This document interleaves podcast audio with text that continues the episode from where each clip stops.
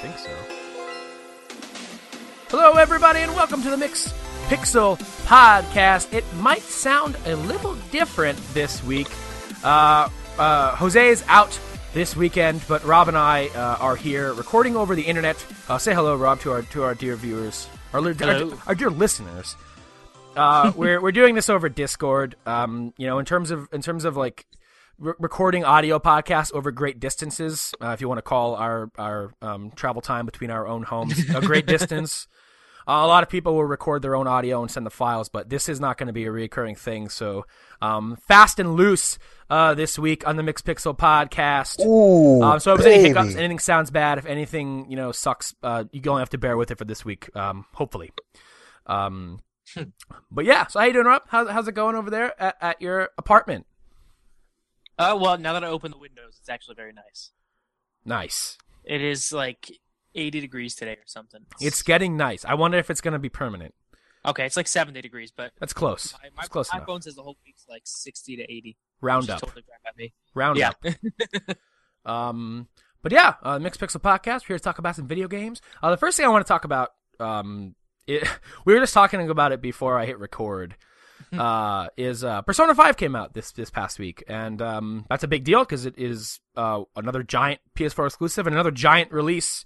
Uh, I know it's cliche to keep saying that, but another giant release for 2017 and one that is reviewing very well and one that is being received uh, very positively. I mean, this was not unexpected because it did very well in Japan, um, and it's already eclipsed like a million and a half sales already in its first week, which is huge for for Persona. It's always been a niche game that's either been relegated to like the end of the PS2's life or the fucking Vita. So, um, Persona is finally on a console that is in the prime of its life and in front of a um, market that is ready to accept um, the the um, I'm I'm gonna say two words here, Rob, that I never thought I'd say on a podcast. The husbandos, hu- husband, I can't say it. The husbandos and waifus. Um, the, the, Oh man, that's good. the general public has been exposed now to that. Um, but unfortunately, for those of you who might not know what a Persona game plays like and would like to see that firsthand from one of your favorite streamers, Atlus is making it a bit tough um, on you guys out there. Um, the Atlus uh, streaming and video policy that they released this week. Um, you've seen that, Rob. I know you've seen it, but this is like um like like the the producers yelling in my ear like make conversation um to make it sound like we didn't talk about this for 20 minutes before I hit record. so, oh, have you heard about this? Have you heard about this streaming policy, Rob? Oh, have you heard about it? What do you think? Vaguely. I've heard a Uh, little bit um, th- there's some interesting things about this. They they set out guidelines as to what you can and can't show in video and what you can and can't do um, on Twitch. Uh, and the uh, interesting thing about this is that the whole point of this, and and I totally respect where the where the heart is in this in this scenario. They don't want the game spoiled on people. Um, they don't want people to accidentally maybe wander into a stream of one of their favorite content producers and see something they shouldn't. And you know like i, I understand but the, the fact of the matter is is that people who don't want to be spoiled on persona are not going to go watch a stream of persona. Um, people who don't want to see plot spoilers for persona are not going to go to youtube and i'm going to watch a let's play. Like no one's the only people watching the twitch stream for persona are people who know for a fact they're going to be spoiled like like i'm not going to go into a twitch stream of persona see a spoiler and go well fucking thanks pal like you know, Yeah. you know um I think the biggest thing is uh, no one's going around posting video spoilers around. Like, if you're going to get spoiled on the game, it's because some asshole's text. going to mark as Yeah. spoilers in Yep. the thread. yep unmarked spoilers and those, in a and those spoilers have been around for months because the game's been out in Japan. yes This Um, isn't protecting anyone from spoilers. it's it's just kind of making a muddled mess i think of uh of the streaming landscape around this game and and, and it's PR nightmare because a lot of big streamers and a lot of big content producers kind of came out against it because it is a and, and this is why this is why it's really strange. Okay, I, I'm going to read you a little bit of, of what the, the press release says. Um, for the for the video section, now you're only allowed to post video content and stream up to now the way Persona games work is there's a calendar, and you progress through each day, day by day, uh, month by month, and they limit your video and streams up until July 7th in game. That is the last date that you can stream or make videos on, um, and then once Right. you reach that point, that is the point of no return. Um, so under the video content section of this press release, they say you can post however many additional videos you'd like, um, be, like in addition to up to seven seven, but please limit each to be at most ninety minutes long. So okay, I don't think anyone posts videos longer than that anyway. Um, and no Yeah. major story spoilers, and I'll leave that up to your good judgment. If you need some guidelines, avoid showing spoiling these segments, and then they go into detail, um, not specific detail, but they list to you th- four things that you def oh no five things that you definitely should not show in your videos, which which are coincidentally spoilers. Nah, fuck that. So, um, thanks. Uh, Atlus. So if you're trying, like most people aren't going to beat the game and then decide to stream it. no. And what's weird about this? So they're just straight up reading spoilers in this press yeah, release. they're like, hey, if you're planning on making videos on Persona, which if you're a fan of the Persona series and maybe you have a YouTube channel that's about Persona, or maybe you're planning on making a playthrough and you want to find out what you can do, like it's not like the onus here is not on the breeder. Like they didn't warn you that they were about to just like like no major story spoilers, and I'll leave that up to your good judgment. End it there. Like don't you don't need to tell any, anybody if you're only letting me stream up to a certain date. Don't show me like uh, let like so the people reading this and, and the thing is this wasn't a, an email or anything sent to content producers this was posted publicly on their blog this was Oh, a Jesus. post that they put out on their twitter so, and the title was a note on persona 5 and streaming so then i'm like this these rules don't just apply to anybody. These apply or, or i mean they don't just apply to streamers and video like the big guys. These these apply to anybody. So like if i'm Yeah. joe joe miller um i work at the mill and i come uh and I come home and I want to stream Persona, like I gotta follow these guidelines. So I have to read this post. And I'm so excited about Persona. So they're gonna see these guidelines. They're gonna see these spoilers. They're gonna see these things that are listed in this post.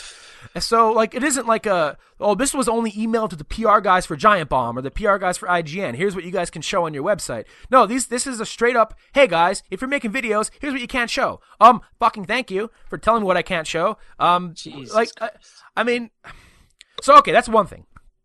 Um, now the streaming content, and this is where it gets hilarious to me. The wording in this is hilarious. Not not only the wording, but the the format in which it is typed cracks me the fuck up because some of it is in all caps, bolded. Okay, and you're gonna know what part that is by the way I say it. Okay. Uh, okay, so under streaming content, this being a Japanese title. Okay, now this is fucking weird. Ready for this? This being a Japanese title with a single playthrough story means our masters in Japan are very wary about it.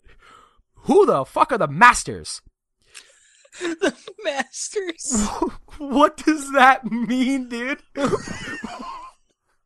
mean, obviously it means the people who made the game, but like, the masters of Japan. is the person who wrote this a submissive? Like, like this being a Japanese title with a single playthrough story, which obviously means, I mean, you play through it once, you've seen all the twists, you've seen all the turns, like, you know, some impact is lost on a second playthrough, whatever. But it means our masters in Japan are very wary about it. Sharing is currently blocked through the native PS4 UI. However, if you do plan on streaming, the video guidelines above apply, except length, which means obviously you, you can stream longer than 90 minutes. Your video was like with the videos, they can only be 90 minutes, but your stream can be like seven hours, whatever. Now, if you decide to stream past 7 7, I highly recommend not doing this. You have been warned. You do so at the risk of being issued a content ID claim or worse, a suspension. That being said, Persona 5 is a super special case for us, and we're in ongoing discussion about how our policies may evolve in the future. Thanks for reading, and good luck in the metaverse. What the fuck? What the fuck, dude? Jesus Christ, this is a straight up threat. and that's the part that's all caps, bolded, like if you stream past these guidelines, you're probably going to die. You've been warned, motherfucker. Our masters in Japan are gonna swoop on down and take you to hell. Like, holy crap, man. So, so the whole the whole post is the whole post is threatening. Not only do they threaten you with the with the live if you're a streamer with the livelihood of your job, but they they straight up toss spoilers in your face. Um, now, these spoilers that they post, like no major story spoilers, obviously take place before that in-game date cutoff. So these aren't ending spoilers. These aren't like whatever. But there's still moments in the game that they obviously see, think are important enough um, to not be shared. to not yeah. be shared. So like I I these games aren't always about the ending. Like Persona games are long adventures. They have lots of surprises and moments. To to, to start talking about now, they didn't put them in detail. Like I don't know anything about these things. I don't know anything about this reporter. I got whatever. Like you know, the the details will still be a surprise. But it's the fact that now when I approach this. I'm gonna kind of okay. Something's definitely about to happen now because I know, you know. It's Mhm. so. I mean, it's it's. I, I'm not gonna put this on the PR guys at Atlus. Um, they're doing their job as public relations. They don't they don't make these decisions. Um, when especially when they're referencing masters in Japan, this is obviously the decision of the masters. Uh, whoever these masters are are calling these shots. They're pulling the strings. And they decided to be called masters. Uh, Yeah. Uh, oh, in the, in the PR statement, uh, could you please call us masters? Like, w- please refer to me as the master. Uh, like, wow, man, it's really strange. I've I've never seen this happen for a game like this. Um, ever.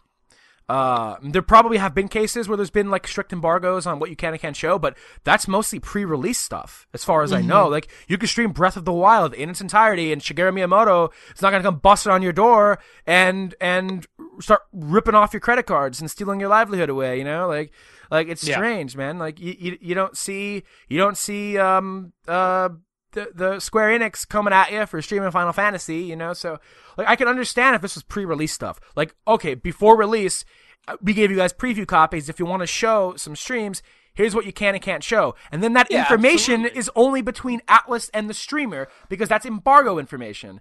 You don't. if these rules, Oh, like if these rules man. going to be out in the real world at all, maybe like in Japan before North American release, and even then, it's still extreme. yeah. Um, now it just makes sense. apparently they did some things uh, some guidelines with japan. I was talking to a guy on neogaf about it and he said like they kind of had similar rules in japan.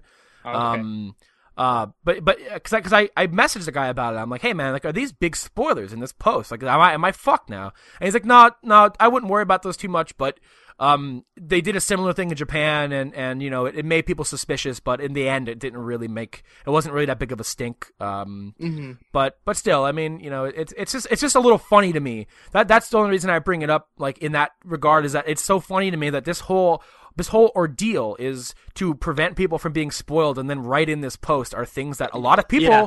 probably don't want to know.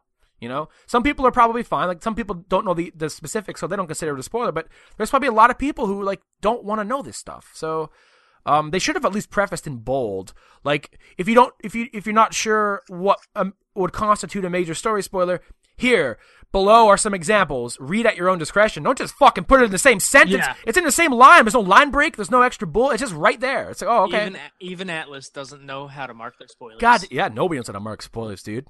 Um, so that's interesting. What? Uh, so, so it's weird. I, I'm wondering, do you, Rob, do you think this will last? Do you think this policy will stay in, within the next two weeks? Do you think Atlus will bring this back?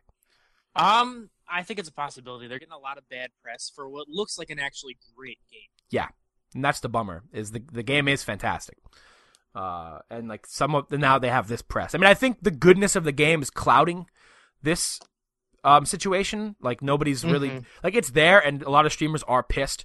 Uh, but like uh, in terms of it like damaging the reputation, it's not so much happening. But it's a bummer because the more eyes that see this game, that equals more sales. I mean, granted, they can still stream it, but p- potentially having your account suspended, who's gonna wanna?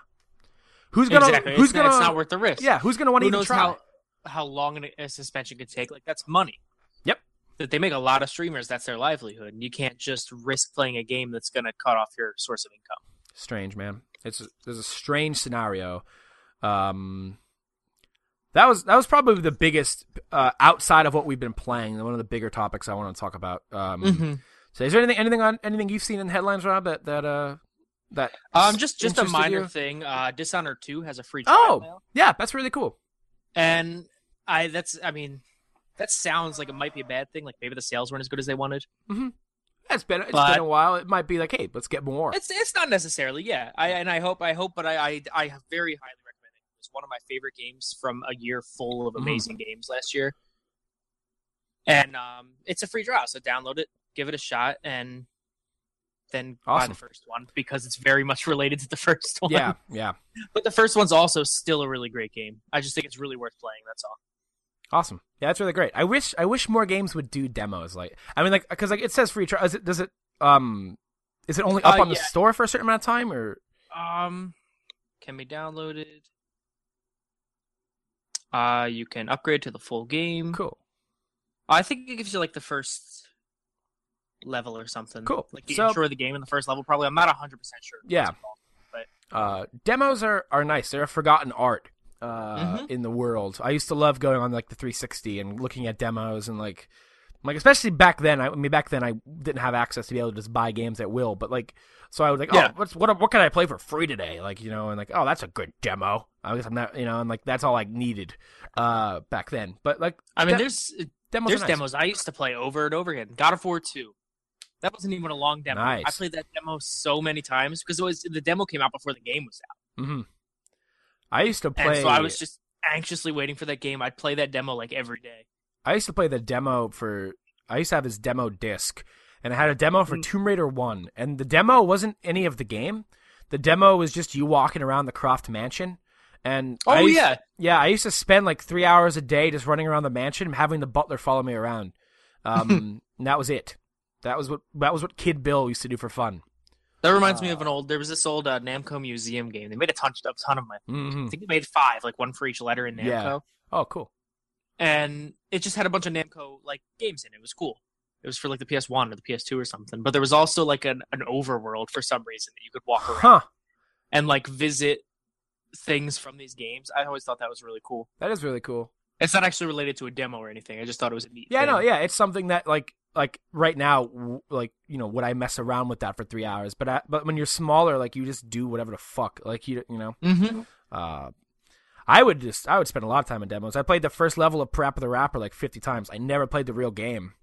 Um, I just played, now's now's the time. yeah, they got the remaster out there. I can I can start rapping and rapping and and, and uh, kick, kick, chop, punch, all that good stuff.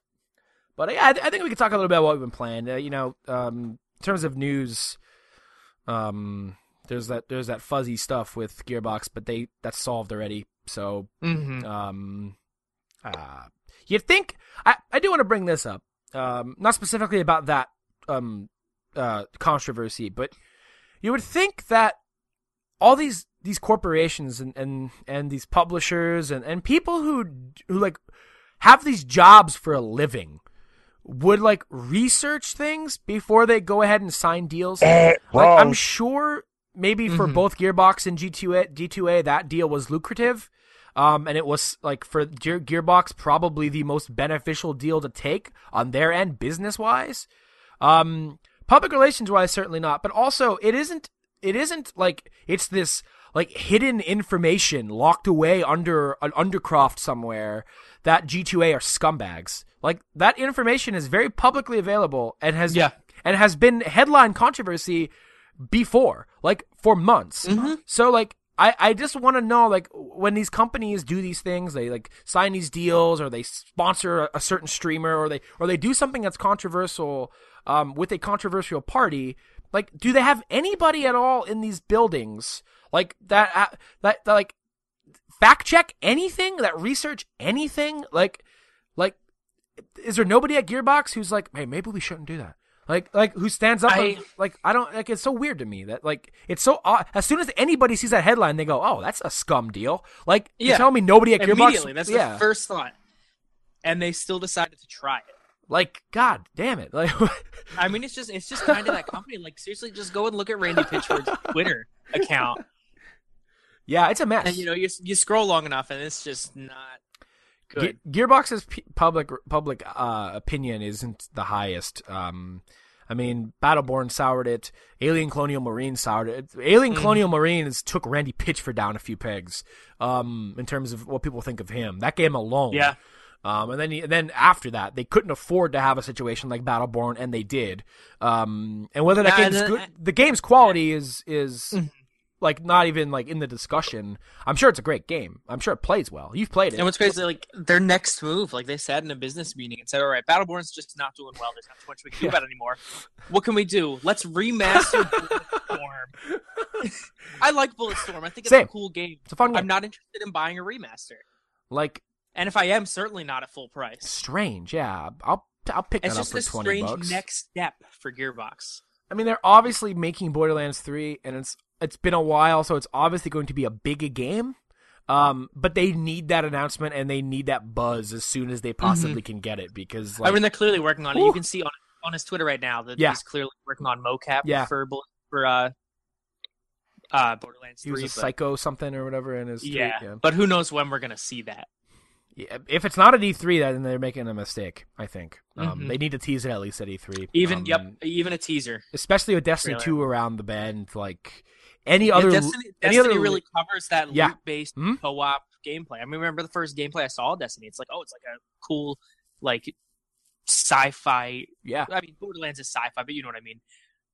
Uh, Borderlands, and it's a little different than that, obviously, now that it's out. But it feels it, it scratches that itch that Borderlands does any uh, in like, a lot of the same ways. any any like loot shooter or any loot game in general is going to just instantly get pushed to the wayside September. Like Destiny 2 is going Mhm. to eclipse Destiny 2 is going to take the mind share I think of anybody who likes Luke. Destiny 2 is going to be massive. Um Destiny 1 sold a lot and Destiny 1's population was massive, you know, for the entire Mhm. duration of its life. But like Destiny 2 is going to be even bigger. It's cuz it's also hitting PC. Um it's Yep. also after the public opinion of Destiny is base. much higher than it's ever been. I think like people genuinely care for it now, and that's on a part of Bungie's effort.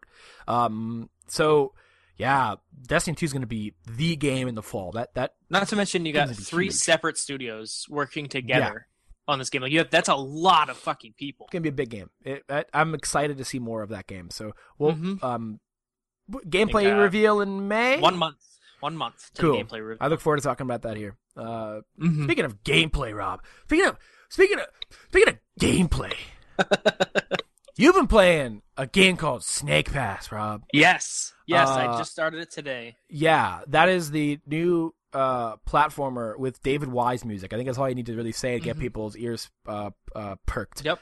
Um, I've been interested in this game because the gameplay looks interesting because you play as a snake. Rob, take it away. How is it? How does it play? Is it fun? I, I haven't played too much of it. I played the first like two levels of it, which are basically the, the tutorial levels. They're kind of short, but it's just everything you want out of a game with David Wise music. Happy. Like I wanted, I wanted a, a nice, happy game, sort of a platformer. It's not really a platformer because you're a snake and you don't jump. Yeah. But you climb things, like you slither around, and you actually have to swing back and forth. You can't just move forward because you're a snake, and that doesn't work. So you have to slither back and forth, and then you have to like climb around like all these bamboo sticks and find ways to climb up things. And in every level, there's a ton of little like blue glowy things to pick up. There's a bunch of those. There's three orb things to pick up to get to the next level, and then there's like there's five coins, and the coins are like the biggest challenge of every level, where you have to like climb out on these things. Half the time, they're like they have a fall beneath them that will kill you. Mhm.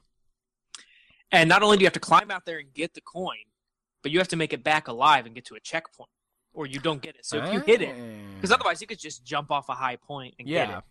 You actually have to make your way back after getting it. And so like the game's just like the snake itself. Uh, what's his name? It's some kind of snake pun. I know it is. I'm gonna look it up because yeah. I want to know. I want to know. It. because I know it's something. It's important information. I looked up snake pun instead It's- of snake pass for a It's vital. It's vital to the whole operation that we know his name. That's not sarcasm. I mean it. No. I need to know. Is it Slitherman? Um, Slytherin? Is it um, Slither? Is it is it Slippery Snake? Is it Tungy? Is it Tonguey? No Bones? Is it uh, on, it should be. is it It should be on the Wikipedia. Is it uh, pa- Is it Scale? Is it uh, is it uh, uh Slippery Sam? Um, Slither- Slytherin, uh, Slytherin Steven. Uh, Hold on, I can't. I can't find. slapping Stephanie, um, Slippy, uh, Slippy, uh, Slippy Sergio, um, uh, uh, Sandy, uh, Sandy Summerford. Um, is it uh, uh, s- saucy, ste- uh, saucy? Uh, how many S names are left? Saucy, uh, saucy Sanford. Um, did you find the name? no, this page isn't loading. I have no idea what it is. um, It's I'm I'm probably overselling it. oh God, It's Let's probably like it. Slink or something. It, it is. I Uh, can't find it now. wow, it, the, the name is really like nowhere. I I googled it myself and like yeah, uh, n- uh, Like, it doesn't noodle, you- noodle. noodle. There it is. Noodle. Okay, so Good job, really baby. It's sort of snake. He's a noodle. He look. He's he's literally like Yeah. a noodle. But like, just look at this snake's face. He's so happy. He's so happy to be a snake. He's the happiest snake. Like, not a lot of people like snakes, but no one hates this snake. I guarantee it. And he's got a little hummingbird friend that can pick up his tail Ah, if you need, which is it's cute and it's also useful.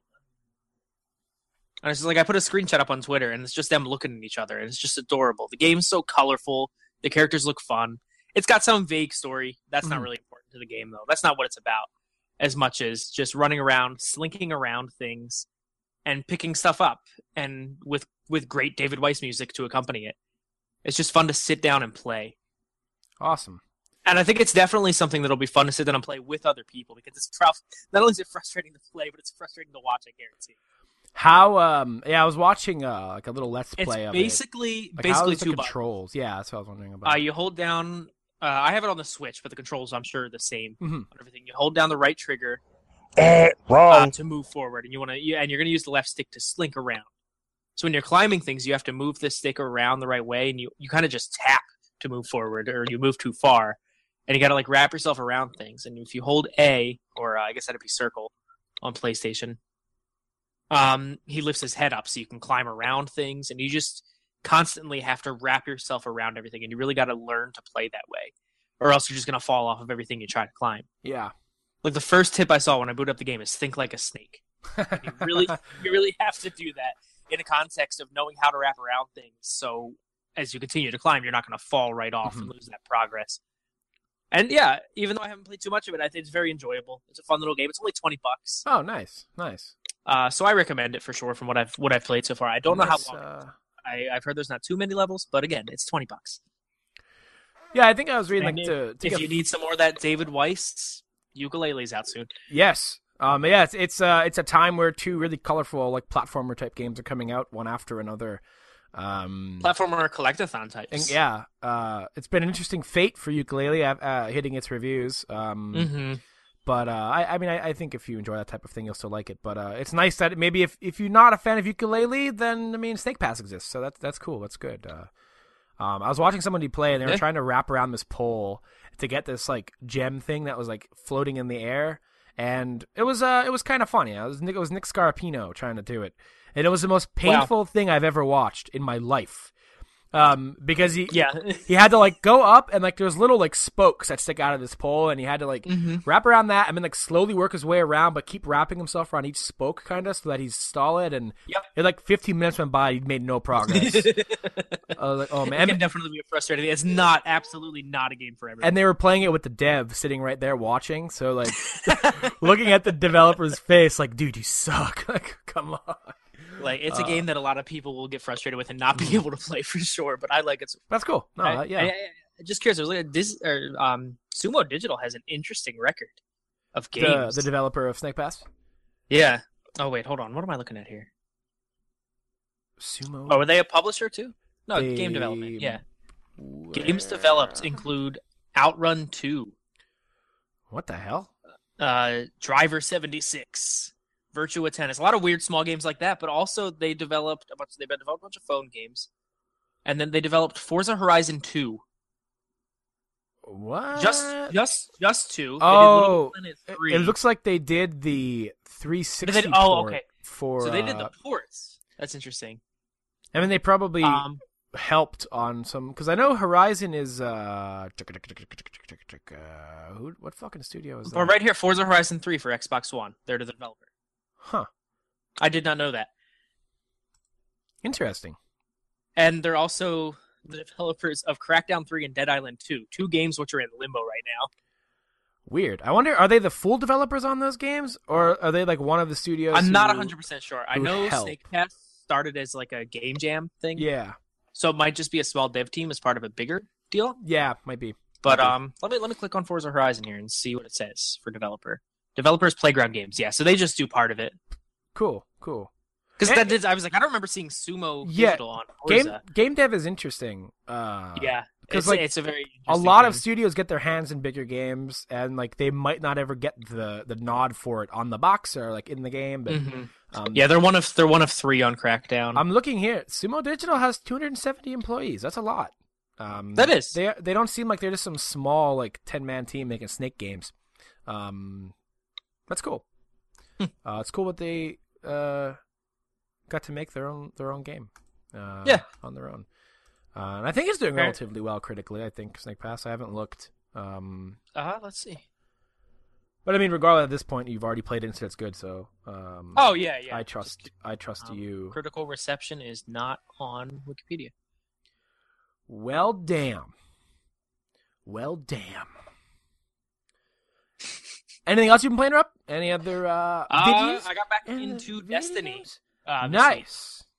Once I finally wrapped up another big game, Mass Effect Andromeda, and decided that I needed to fill a void with a game that takes up a lot of time, and Destiny m- is that Yeah, game. and more space, like like More actual space, actual yes. space, Always- not space on your space. console. And Yeah. man, that game treated me real well my first night back in. Yeah, I saw your. I sent you a message. Yeah, Yeah, I, all I that got loot. in. First two days since I got back into it, I've gotten like five exotics. I've gotten my light level up like twenty levels. Oh, there's a voice coming from this page. Let me stop that. Um, and I'm working on that book. You got that Ah, for the yeah. for, for the people that don't know. Yeah, it's it's a it's a record book. Uh, for your accomplishments in Destiny, if you get enough of it done, they let you pay real money for a shirt. Oh, you have to pay. Uh, you had to pay for the year two one, so I assume you have to pay for this one. Oh, I thought it was a free shirt. I mean, they'd be giving out. They would be giving out a lot of free shirts. I just don't think that's yeah, it's not plausible. possible. Uh, sure. But I want that fucking shirt. Yeah, yeah, it's a There's it's a still cool souvenir. Like, only the people that complete enough of this stuff can own that shirt. It's the only way to get it. yeah, So I need to have it. I'd like to get back in there and, and do that as well. Um, just Mhm. as a nice send off to Destiny because that's what this patch Uh, that is. and and they released they released the the what's it called Age of Triumph. age i couldn't remember age age of triumph yeah update recently which brings in a whole new gear Mhm. brings in all brings the raids back to uh 390 light level actually which is higher than i am right now still so i'm like i'm like playing the game to ready myself for raids again for the for the first time in a while even though we, me and you actually never did the last raid Yeah, we didn't do After the Machine. We gotta get on that. or the second raid we've done two of four raids yeah, which are honestly the raids are the best content in destiny yeah. King's Fall is one of the best pieces of co-op content I've ever played in Mhm. my life. Period. Absolutely. Yeah, absolutely. And so I'm excited to get back into that. I haven't played the Vault of Glass in years. Yeah, And now I now only get did- to deal, I only did Vault of Glass once. The, uh, I get to deal with the elitist community of Destiny again, as we All- talked about last All the people who are Vault of Glass experts uh, coming at you for not knowing Vault of Glass. mm-hmm. Um, but uh, I'm sure And there's you know what's worse? Because Vault of Glass has been around so long, you should know it. Yep, that's exactly what's going to happen. But like the truth is, I haven't played it in a long Yeah. time. I'm sure and I barely and I barely knew what I was doing when I played it. I'm sure there are a lot of people who got into Destiny with Taken King that have never Absolutely. played Vault Exactly. of Glass. I think you're gonna run into some people who are um, either haven't done it or are also a little loopy and don't remember either, just like us. Um, so Exactly. it'll work out. There's so many people who play. You're bound to find one guy, but it's just the assholes typically drown out the the uh, cool people like us. We're so cool. Yeah, I've, I've I've been enjoying it again. I, when I first got back into Crucible, the uh, PvP and Destiny, I just got destroyed. Mm, But I'm finally I'm finally getting back into the swing of things. Yeah. Uh, earlier today, I did Rumble Supremacy, which is a free for all. Uh, what's it called in Call of Duty? That game mode. Where you have to pick uh, oh, uh, kill confirmed. Kill confirmed. Yeah, I think more people would probably uh, recognize what that is. Yeah. And uh, earlier today, I did one of those, and I came up uh, first place, like by like 10, 10, 10, 15 crests above everybody else. It was like a really great game. King Rob. Yeah, and I was I was actually working on um, some quests too, so it wasn't even my main focus to win. I was I- mainly working on that's- getting like grenade kills, In so it was even more satisfying. in any video game. That's when you do your best. Yeah, when you're not trying when to you're your not best, trying yeah. to win when you're either like focusing on something else or just bullshitting with friends like on a microphone Mhm. and you're not like you're just playing the game through muscle memory and just sheer Yeah. distraction that you become a golden god Mhm. Well, like when we when we all get on Overwatch, that's when I play my best yeah when uh, yeah we have a group of three or four and we're just When we talking just making hang out. jokes same with battlefield like when we were playing battlefield that Yeah. night like i'm just getting like 40 kills and i'm not even paying attention i'm just playing it you know Mhm. it's that's the best that's the best time to to to perform at your best level um so yeah that those are always good that's um i gotta get on there i gotta get on destiny i gotta i gotta i'm all patched up i'm all good to go i just gotta play it uh, Mhm. there's just a lot there's a lot lot to play Mhm. but they add new strikes I got uh, in this patch I don't think so. They might have updated some. that's enough for me with the with the Um, patch that ends the game I was actually absolutely. They definitely updated. Uh, I told you about it the other day. What's her name? It was one of the ones from Crota's or from oh uh the Hive expansion. Golgoroth. Fuck, yeah. no, that's the that's the no, that's oh, that's the, the big ogre. Um, They already updated that one. Omnigul. Omnigul. uh, they had yeah. updated the Omnigul strike because I noticed at first like the dialogue was new. I Oh, was like, oh, I've, I've never heard this before. Um, and then I realized once you get to Omnigul, the fight actually goes a little differently. Instead Yeah. of like she just stands there with two other fucking wizards and they spam the hell out of you, and then ads come in. Now she stands there, but she's mostly alone, Mm. and then she kind of disappears and waves of ads spawn. and I think it's a much it's a much better balance this way, cool. especially when you have a warlock like an arc warlock who just kills the ads Yeah. with their super. Nice. Uh, it's much more fun now. I like it a lot better. So, so now Destiny, like as a game, Destiny One uh, has reached its finale. Like, Age of Triumph is like the final cap. Like, this is it. This is Destiny. This is the end of Destiny, presumably. I assume. Yeah. Uh, new game comes out in five months. Um, Yeah, I'm pretty sure it's this is the final update. I mean, it has cutscene when you start the game up Cool. and everything. It's cool. That's cool. Destiny has reached its end. Um, I wonder if they will, because we know that in Destiny 2 the tower gets destroyed and the last city is under attack and all that stuff. I wonder if they, I mean, I assume they can't disable Destiny 1 for the people who don't buy Destiny 2 and maybe still want to play. Um, Mhm. Can't just make a whole game useless. But I wonder if they will like do anything like like in Destiny 1 to like bring on that attack. Like if they will mention it Oh, or yeah, I show it or you know They've shown that they could do that uh, for Destiny's own expansions. yeah Uh, prior to expansion one, the one with Crota's End, um, they had a bunch of hive spawn, like in Oh, the yeah. Cosmodrome Huh? with like sword with swords and stuff. Like they, you know, they kind of simulated the invasion there. There's definitely uh, references to things that are going to happen in Destiny 2, like from the launch trailer about that guy attacking. yeah I, I, I I- like I got an artifact today, which is just one of the items that you use to keep your light level up, basically, and it referenced that. cool I don't know if there's anything beyond random, like yeah it'll, it'll probably just it'll probably just be that yeah As far as the game getting its own uh, thing, I, it's hard to tell because Destiny 2 is a full new game. Yeah.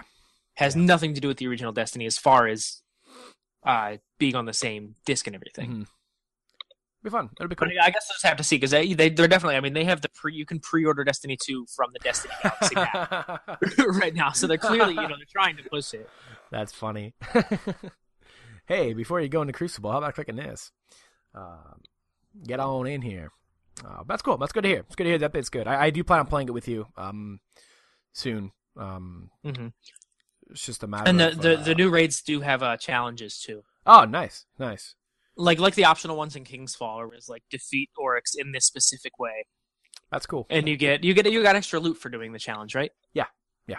yeah. So now there's there's there's challenges for like every every week. Uh, there's a featured weekly raid. So this week is the Vault of Glass, and so there's a challenge for the Templar and a challenge for Atheon. And I don't know what the challenges are because I Mhm. barely know how to fight the Templar and Atheon normally. but um, cool yeah, it's exciting. I mean, once I learned the challenge mode Oryx, that's just how I fought Oryx. yeah yeah It's just so much better it that turned way. out to be the better strategy too yeah for sure um, that's good for people who who like you know or, or maybe like oh i did vault of glass way back when i don't need to do it again but it's like oh there's challenges and stuff and and you know I'm sure that there's some things that they've touched up a little bit in Vault of Glass. I don't know for certain. Do you know for certain if they've done anything different in them or? Um, Um, I do not know for certain. They updated what Three of Coins works on. oh, Uh, added the challenge modes. They added a new uh, consumable. Uh, kind of like the what are the ones you use in King's Fall? Moldering shards. Moldering Shards. Yeah, they added Knuckles of AO by completing a featured raid's opening encounter once per week per account. Oh, you receive them for doing that, and then use them to defeat a raid boss in the weekly feature to receive extra awards. Cool. Uh, consumable stack to a maximum of five, so it's not going to be quite like Moldering Shards. Yeah. I guess it just uses one. But so you got your options for extra loot and everything, and they added totally new raid gear. Oh, nice. That's cool. Um, because I know the raid gear, the original raid gear was, if it is still in there, it definitely needed to be updated Yeah. because it was like the Vex Mythoclast was overpowered. Still is because I died to it a lot. that doesn't mean it's overpowered, obviously. Means it's still good. Um, that's good to hear. I never got to use the Vex Mythoclast because I didn't do that. yeah, I, didn't did. play I did that Vault hardcore of. Glass. I did Vault of Glass maybe four or five times, and I managed to get like three pieces of gear. Yeah, The drop rates were not so good back in the day. sounds about right. Back when, back when uh, Rahool could give you a rare for your legendary. Whew, those are dark days, man. hmm Those are dark days. Um, I still don't trust Rahool. I wonder if Destiny 2 um, uh, is going to go down a path that is kind of similar to what ended up happening to WoW and what ended up happening to Diablo 3, in that, uh, I mean, I guess it sort of already did in a way with like the different roles you can get on armor and guns. Like that's the perks are different. Um, whereas like even though your light level is a certain amount, like it's capped or whatever, you're not reaching your max potential because you can always get a better piece of gear with better stats that allow you to build differently. I wonder if they're going to like make it so that you can kind of always be getting something even if you have the best stuff. Uh, the, the Yeah. division the division does that with, with different um stat rolls and stuff. Like even if you're in all high end stuff, you can always be getting better stuff. Like there's always a reason to be playing, even if you feel like you've done everything or you've gotten all the gear you want. Like you know, like like mentally, oh, I'm done. You know, with Destiny because I got this or that. Like no, in Destiny two, I can keep going and like get hard, beat harder and harder stuff and get more. I wonder if they'll have an endless type, um, like greater rifts or the Right. underground or something like that. That'd be cool. I'd like I'd like something like that because mainly you just grind the same stuff in Destiny anyway. Yeah, yeah, exactly. You're just doing the same strikes over and over again. So like an endless thing would be cool. Mm-hmm. That'd be really cool, actually. I Uh, like. they did add a I like kind couple. of. Xur, Xur now sells uh sales. He sales. He sells uh, exotic weapon bundles now. It's Oh, like thirty strange coins and twenty five silver dusts. And you get the exotic weapon plus a skin for it. A And it tells you what the- pack. It tells you what the skin is before you buy it too, which is very nice. That's really cool. Maybe one of these weeks I can finally get my gold Monte Carlo. I'll pay for a new Monte Carlo. Did you ever get a Zhalo Supercell yet, Rep? No, not yet. I wasn't playing. I was not playing the game the weeks that Xur was selling it, so I still Damn haven't gotten that. And he's not selling it this week. Oh, he's gone now. At the time of recording. But uh, Um, but it's nice to have that. Uh, they also added to every I think you're. I think you're. To Mic- the- oh, there you go.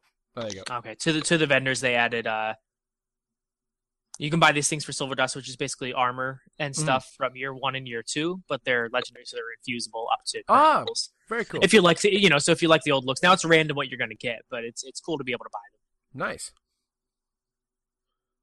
Very nice. All this sounds really good. Um, I haven't booted the game up yet since the patch Yeah. came out, so this and they added they added a new good. treasures thing. They've been doing the treasures since.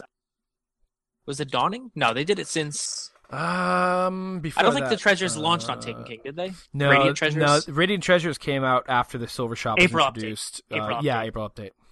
And yeah, they've been doing a variation of that every season. So they have a new variation now. You can get three per week, or yeah, three free ones per week. You can buy them with real money, of course.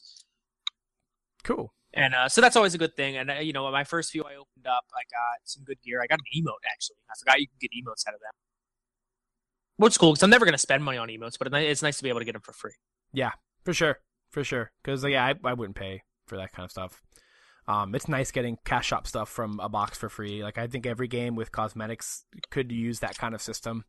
Um, with paid Mhm. cosmetics, uh, could use a system Yes, where yeah, yeah. where you're getting you're getting they're throwing you a bone every now and again. You know, like you know. I I have a I'm very against key systems in games like Rocket League has them and Counter Strike has Yeah. them and Killing Floor has them and throw me a bone every once in a while, you know, like let me like get one for free, like maybe once a week or something. Like just get, Yeah, let me do yeah. something, you know, like you'll still get your money from the people who want to open 18 crates at a time, but like for me who's never going to spend a dime, throw me a fucking bone, please. Like come on. You don't got to give me a lot, just like let me feel special. Uh without having to drop $5. Uh but uh Yeah. yeah, no. Neverwinter. When we played Neverwinter on PS4, that was my first experience with that because I don't play a lot of MMOs. Yeah, yeah, yeah, I was like, oh, I got a chest. Cool.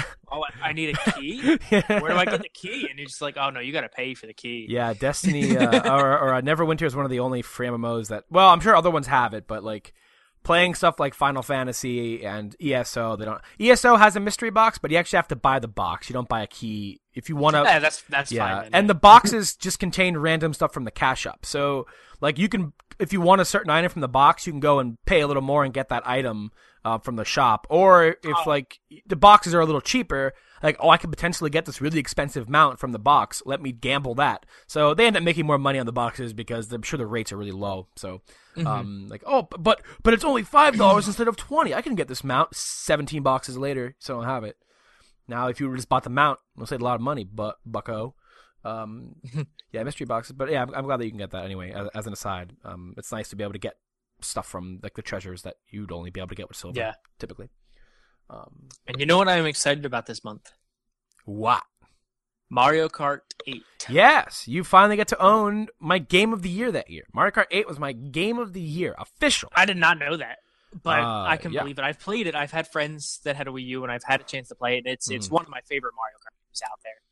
I got it's just a joy to play that I, game. I got so much mileage out of that game. No fucking driving pun intended, but it is now. uh, I got so much mileage out of that game, both online multiplayer. It was really smooth.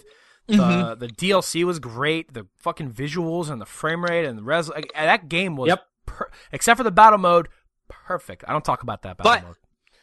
now with Mario Kart 8 on the Switch, not only do we get Dry Bones and King Boo, the best characters in Mario Kart, hands down. That was that was my biggest disappointment apart from Battle Mode was I didn't get to play as Dry Bones or King Boo. hmm So now I get Dry Bones, King Boo. I also get Link because the DLC is included. We get the what are they called? Inklets, Squidlets, Inklings, Inklings. I was close enough. squidlets, squidlets. uh, you get the Inklings, which is cool. Um, and a real battle mode. Like they actually added battle mode Mhm. maps instead of just battle mode being Yes. on driving maps, which was just dumb. Thanks. And you know, I don't. Nintendo. I, I still think it should be a free update for the Wii U Mario Kart, yeah, it'd be nice. Throw them a but I don't have a Wii U, so I'm gladly going to buy eight for Yeah, my Switch. absolutely. It's Especially worth the Joy-Con is two controllers. Ah, yeah, split screen Mario Kart with the Joy-Con. and once once it. you get once once you get a Switch, we can do some full four player games. Perfect, yeah, that'd, that'd, Because I'm not awesome. dropping I'm not dropping seventy bucks on a Joy-Con No, no. just for Mario Kart. Nobody that's should. the only that's that. the only game I'd use it for. I don't need an extra controller. hmm But uh, but yeah, that's exciting. Uh, Mario Kart 8 is fantastic. It, it's it's has some of the the music's incredible. The DLC stages are great. The main stages are great. The gameplay's some of the best Mario Kart has. Like that's Mm-hmm. that's a great thing. Even for, like I would buy that in a heartbeat, even if I was still playing Mario Kart 8 on my Wii U, just because they deserve it for that game because it's one of their better games they put out. Like it's such a perfect game. I, I love Mario Kart 8. Um, yeah, the online multiplayer is surprisingly smooth in that game too. Every now and then you'll get a little rubber banding, like if you're playing with a guy in Australia, you know he might like shoot past you, and then for a se- all of a sudden he's behind you. You're like, what? Um, Yeah, I've seen a bit of that. but, but other than that, like you know, pretty smooth, honestly. So that's that's exciting. I'm looking forward to playing that again uh, with you. Um, it's gonna be Yeah, absolutely. it's gonna be fun, man. Um, anything else you've been playing? Um, or is that it? Um, those are the main ones. Cool.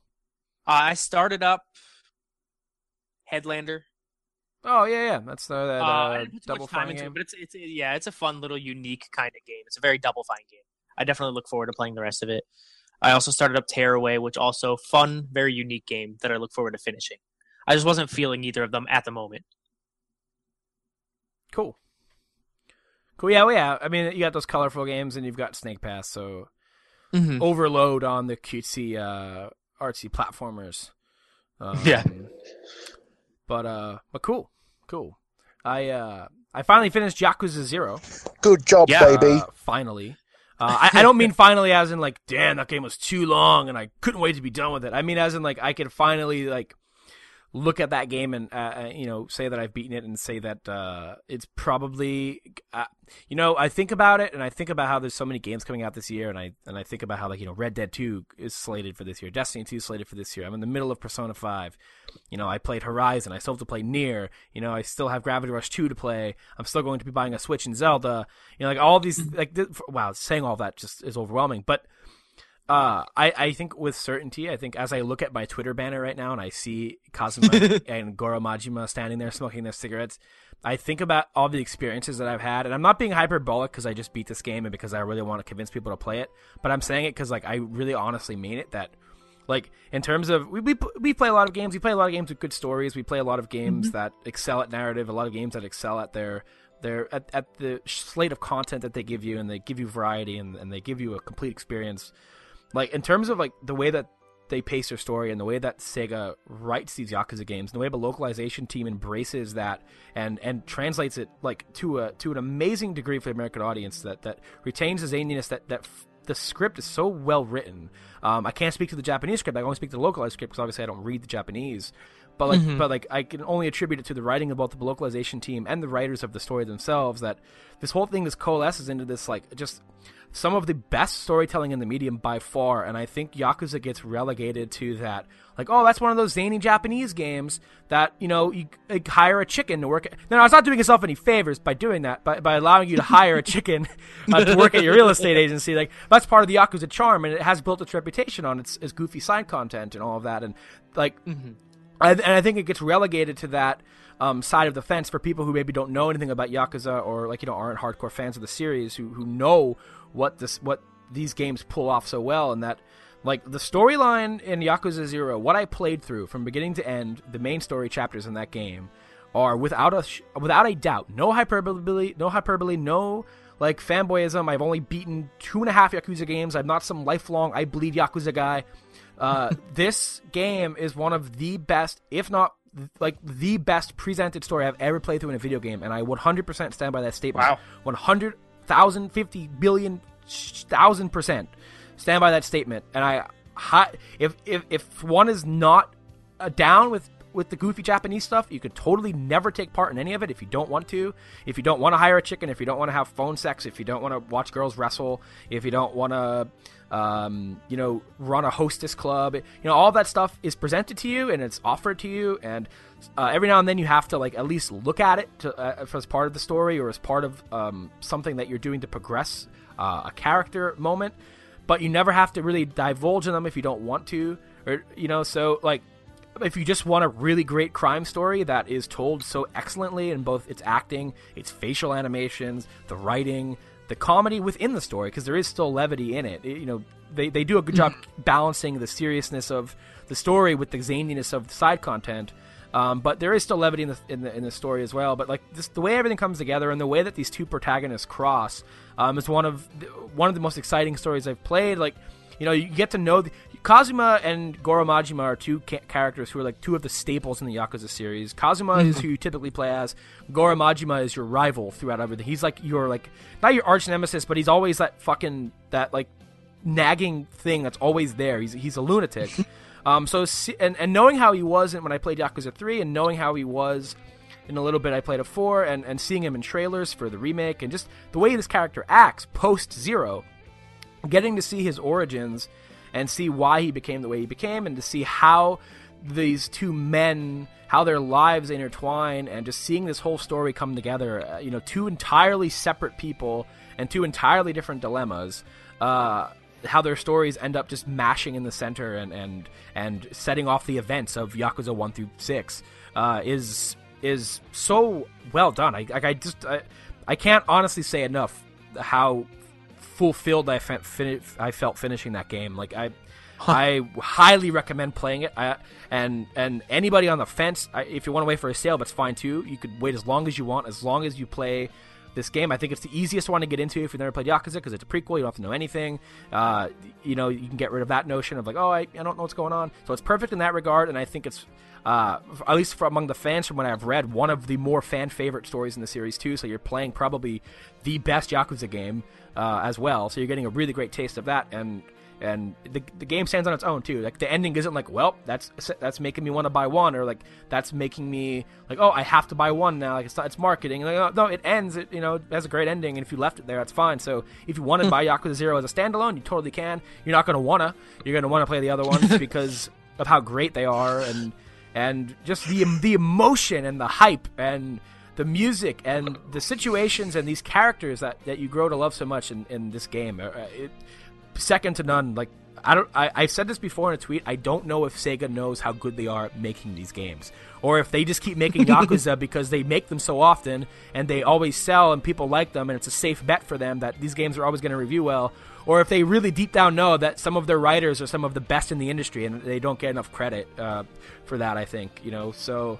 Uh, Sega is still making great games, in, in, at least in the Yakuza series. Um, if, if, people aren't a big fan of the Sonic releases recently or whatever the hell else they're doing, uh, um, Valkyria spin-offs and whatnot, they, they consistently uh, Yakuza games deliver. So I've finished that, and, and uh, I'm still going to go back for some of the side stuff because I'm 60 hours in, and my completion percentage is 37%. Um, that's a lot of stuff to do still, and uh, yeah. Um, but uh, for now, I'm going to retire it, and there's so many games to play that I think I'm good on that for now. But uh, I highly recommend it. Whether you buy it on sale or you buy it full price, the game is is fantastic. One of my favorite games of the year. And and with with saying that, I like I mentioned earlier, there's always other games coming out, and I'm playing through games now that are really special. That I think I can say with certainty that even if Red Dead Redemption 2 is like mind blowing me, like out my window, like I'm probably gonna pick Yakuza just for the the feeling that I had playing it. I've I've never played anything that balances its system so well in my life. Uh, so wow. I recommend it highly. Uh, please play Yakuza Zero. I've made all of my social media accounts a billboard for Yakuza Zero since finishing it. Um, besides that, I started Persona, um, and uh, um, that's been a lot of fun. Um, I uh, played a little bit of Persona Four. I got spoiled on the ending of that game, uh, so my interest in waiting through. I'm sure the character stories in that are fantastic, and I'm sure you know there's still reasons to play it, but the central mystery has been spoiled on me. So like playing through 100 hours of knowing that is like, well, every time these characters are talking about the killer, I know who it is. You know, like oh mm-hmm. you like oh look at these dumb characters picking the wrong shit. You know, so yeah, that'd be that'd be like playing Heavy Rain while knowing yeah, the spoilers. Yeah, uh, yeah, that totally ruins it. Yeah, that, that'd like... be actually that might be worse, but it's still bad. Especially yeah, yeah, oh, yeah, I don't want to say anything. Yeah, dude, we can't say anything. I, I almost, that, I, I almost just did it, dude. yeah. Um, like I mean, I'm, the game's pretty old, but I still don't yeah, spoil it. yeah, I don't, I don't want to do that. Um, so because uh, that's a good game. Yeah, I recommend Heavy Rain as well. Um, great game. Totally play it. It's cheap now. It's on PS4. Uh, I wonder if we're gonna get another look at uh, Detroit this E3. I hope so. Because uh, it was I, absent last year. I hope we see it again this year. I want more games from that guy more consistently. I know people rip on him regularly, but like I really mm-hmm. like Quantic Dream games, so um, yeah, I enjoy playing them. So, uh, but yeah, Persona. I never beat four. There I also had some complaints in four that um every now and then when I would would get back into it, it would kind of halt me in my tracks. Like I think the dungeon crawling in four. I burped in the microphone. I shouldn't have done that. Uh, I think the dungeon crawling. I think the dungeon crawling in four is really um, not up to snuff. I mean, the game was a PS2 game, but it's not an excuse. I, I, think for certain design elements, I think the reason the Dungeons and Four, no, it is. I, I don't think I know the reason Dungeons and Four weren't as hot, uh, or that they are randomly generated corridors for the most part. You know, you're going down a hallway, and the room, these rooms won't be in the same spot twice. So, you know, and because of that, the the dungeons literally are just hallways. You know, you're not going down any elaborate uh, staircases or through any turns or twists or you know bridges or any weird little designs that you might see in a handcrafted dungeon. We're not in four, so you know tr- trudging through those got kind of boring and and you know just where's the stairway? Here's the stairway. Run up the steps. Oh, well, another hallway. You know and kind of took me out of it a bit when it would come yeah. to that uh, aspect of it. But um, whether they did it intentionally or they were limited, whatever, I don't know um what the hardware situation was back then, but um, they made dungeons in Ocarina of Time just fine. So you know, I don't, I don't you know, just saying. Um, But Persona 5, the dungeons are all handcrafted, so um, that complaint is taken out the window. And the first dungeon that I have been trudging through has been a, a delight, uh, very fun to to play through compared to the dungeons in Persona 4. Uh, the music is fantastic. I don't have much to say about Persona aside from that I'm five hours in, and uh, it's one of the most stylish games I've ever played in my life. Like this is one of those games where you look at it and like the the dumbest little things that you would never expect would have an animation to it or a style or a thing, hmm. like is is a thing. Like every single frame of this game has like seemingly been touched by a, a hand or an artist or something. Like you know, like they went through and meticulously every single inch of your screen is something happening on it. Like it, it's Yeah, the everything menus, I've seen Yeah, from what little I'm allowed to see, yeah, it's looked very, especially especially the menus yeah. They're uh, looked really nice, and I mean that alone is a big reason I want to play the game. I know Yeah. basically nothing about it, but that's enough for me, Mhm. honestly, because I know it's a good game and I know it looks amazing. Yeah. That's enough. I'll buy it. the presentation is is is unbelievable. And that translates right into the gameplay. Like somebody asked me like does the novelty of that wear off? Like you know but I, mean, I can't speak to how it feels 70 hours into the game but you know uh, i can i can only speak to what i imagine my opinion would be after that much time. And i would say no because a lot of that style and that presentation translates directly into the gameplay and it and it feed and it Mhm. provides a great feedback to the player when you're doing something or or going through a menu or pulling off a critical or doing an ambush attack or an all out attack or use a potion or you get XP like getting all that stuff and this goes for a lot of games not not even just persona where it's so over stylized in so many places but like when a Mhm. when a game provides me with a really satisfying looking piece of visual feedback for doing something good then that never Yeah. that novelty doesn't wear off no matter what like Absolutely. like oh a big like in Destiny when you get a crit like you know or when you're using um when I'm using a gun that has Firefly on it in Firefly uh, in, in uh, Destiny yeah. Oh, especially and- Chris and Destiny Yeah. because they have like each race has its own animation. like a head pop thing yeah like and even even like when you kill a taken, they just like Yeah. suck back up into a portal.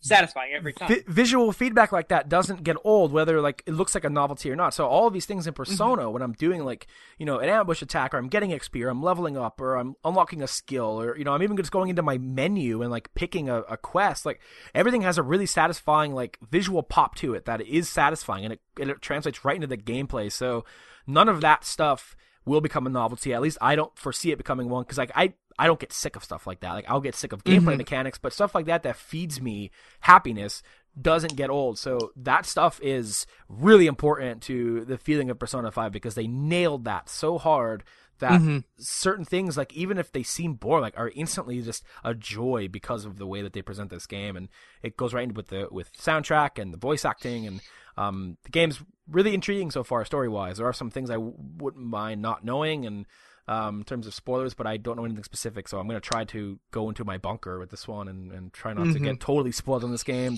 Yeah, I mean, you Uh, got from what I've heard, you got like a hundred hours ahead of you. Yeah, that's the thing. Getting spoiled on the ending of a 100 hour game, it's like, well, yeah. I mean, one could say that, like, well, you still got 100 hours of other stuff besides the ending, but like, yeah, but like, I, I've said this. I had a tweet last night where where um, Mrs. Well, Well, I saw yeah, you had a whole thread. Oh yeah, like ten tweets. Um, and Mr. Earl and my Persona Five talks. We'll, we'll talk about it more once Jose's back. He's been playing it too, and he's a big he's a bigger Persona guy than I. I'd like to hear how he feels about it compared to four. Um, is a lot of people will say that it's the journey, not the destination, and like that's all well and good to say. Like, oh man, I had so much fun with my friends. You know, it's not as like like oh, I like the drive to there instead. But like in a story, eh, we're not talking about going on an actual fucking drive to like Knoebels or something. You know, like oh man, I love car rides. It's just as fun as getting there. But with the I mean, it's- story, It's really both though. yeah, it's both because Like I don't I don't like that phrase because like when I beat Final Fantasy, the journey was probably the highlight of that game for me. Yeah, But the destination was still very important to the journey. Yes, because the the journey involves not knowing the ending. Like Exactly. like you're on this journey and involved in that journey is the tension of not knowing what's going to happen next. Mhm. And that makes the journey more rewarding when you're uncovering these pieces of the plot. When you know those pieces of the plot, a piece of that journey is taken away as well. You're still going on that journey and you're still experiencing things, but there's a certain element that gets ripped apart when you when you spoil the story. Like you're not just spoiling the destination. I think you're taking pieces of components away from the journey too. So whenever people say that about games, they're just trying to make themselves feel better about getting spoiled. That's what's Mhm. happening. And you know, I don't know if I mentioned it, but when I did beat Final Fantasy 15, I kind of went full circle in the game. So I remember when we first talked about it, I said parts of it felt a little eh. Mhm. Yeah, And that's yeah. not entirely untrue. Some of the side quests are a little boring, but like when I beat that game, I appreciated the beginning parts of that game so much more. for sure. And after I beat it, I went straight into the end game, which is not something I expected to do, and really enjoyed the end game too.